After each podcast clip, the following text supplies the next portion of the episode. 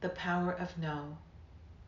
Many times we find ourselves saying yes when we wish we could have said no to a request for help from a family friend, family member, or colleague, no matter how big the imposition or request, or how much it impacts our plans, monopolizes our times, or drains our energies.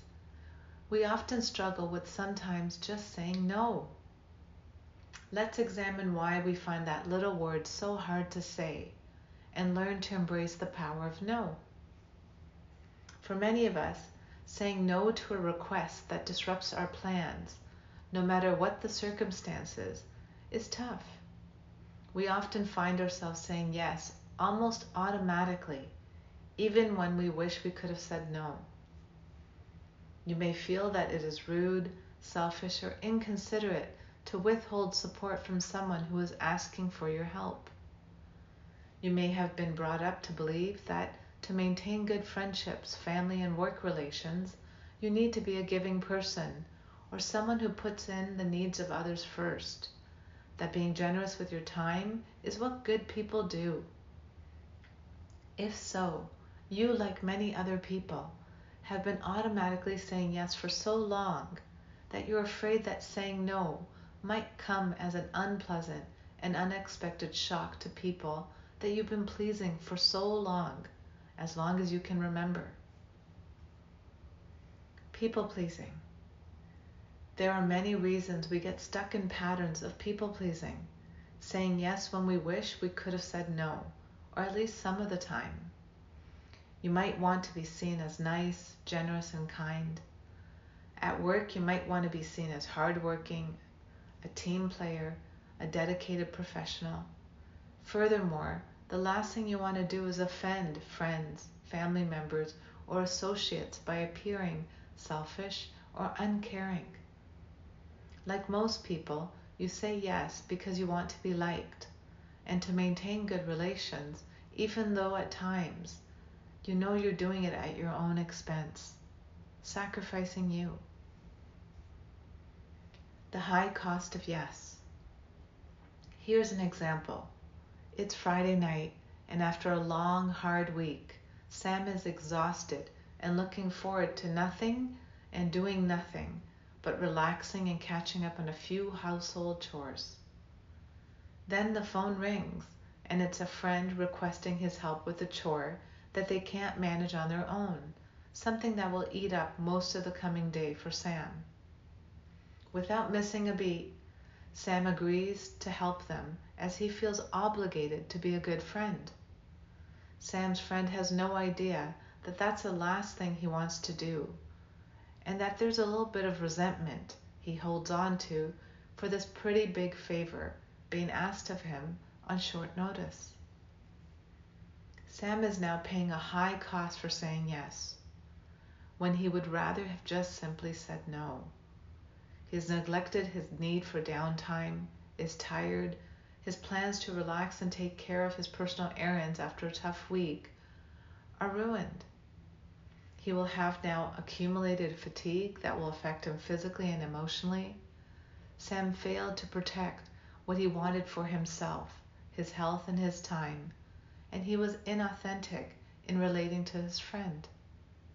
His lack of authenticity hurts both Sam and his friend, who needs to learn not to overburden and impose or take advantage of other people without actually asking to see if, you know, he had other plans or needed the rest.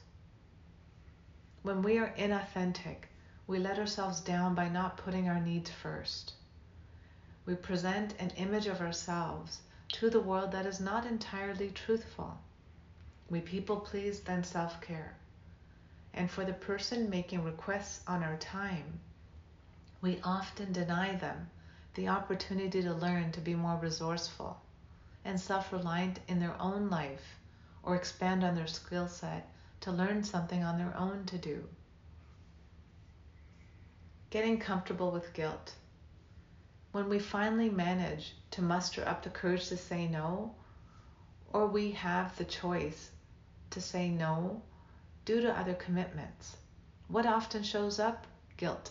Guilt often shows up. Here's what that's all about.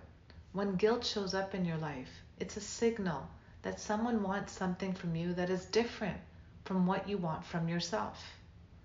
It's as simple as that. The next time you think about saying no to a request that imposes on your plans, time, or energies, ask yourself, what is it I want versus what does somebody want from me?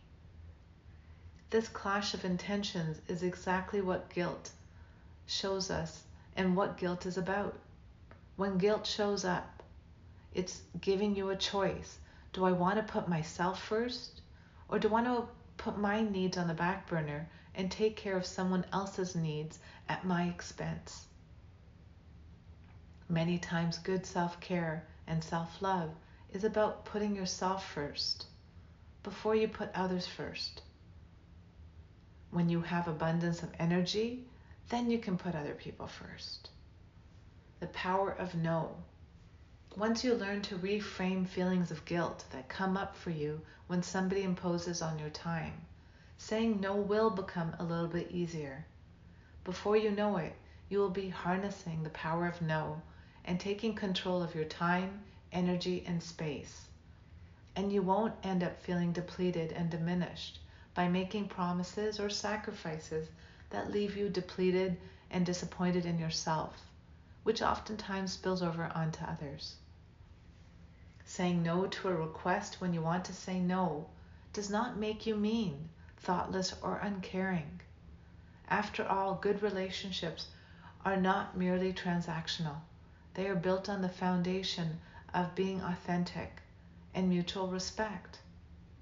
Learning to say no enables you to express your true feelings in the moment, establish healthy boundaries, and put your needs right where they belong, at the top of your list. You're a VIP, a very important person. By taking care of you, you have more energy and abundance to take care of others.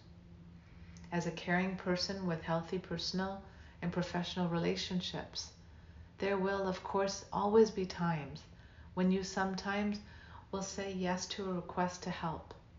But incorporating the power of no into your life and into your relationships is an important skill that will serve you throughout your entire lifetime.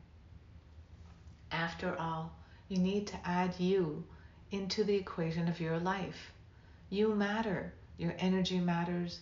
Your physical, your mental, and your vitality matters knowing when to say no.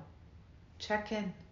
Check in with yourself when you're feeling run down or depleted. Carve out time to rest and relax when you need it. Protect the finite resources of your energy and your time. You matter. Align yourself with the way you wish to spend your time. Set healthy boundaries for yourself and others. This will teach people who rely on you more than they should and it will teach you how to be more self sufficient.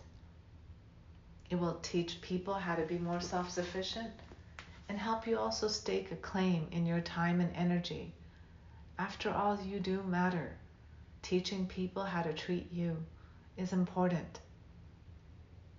Stand up for yourself and your plans, even when you plan to do nothing.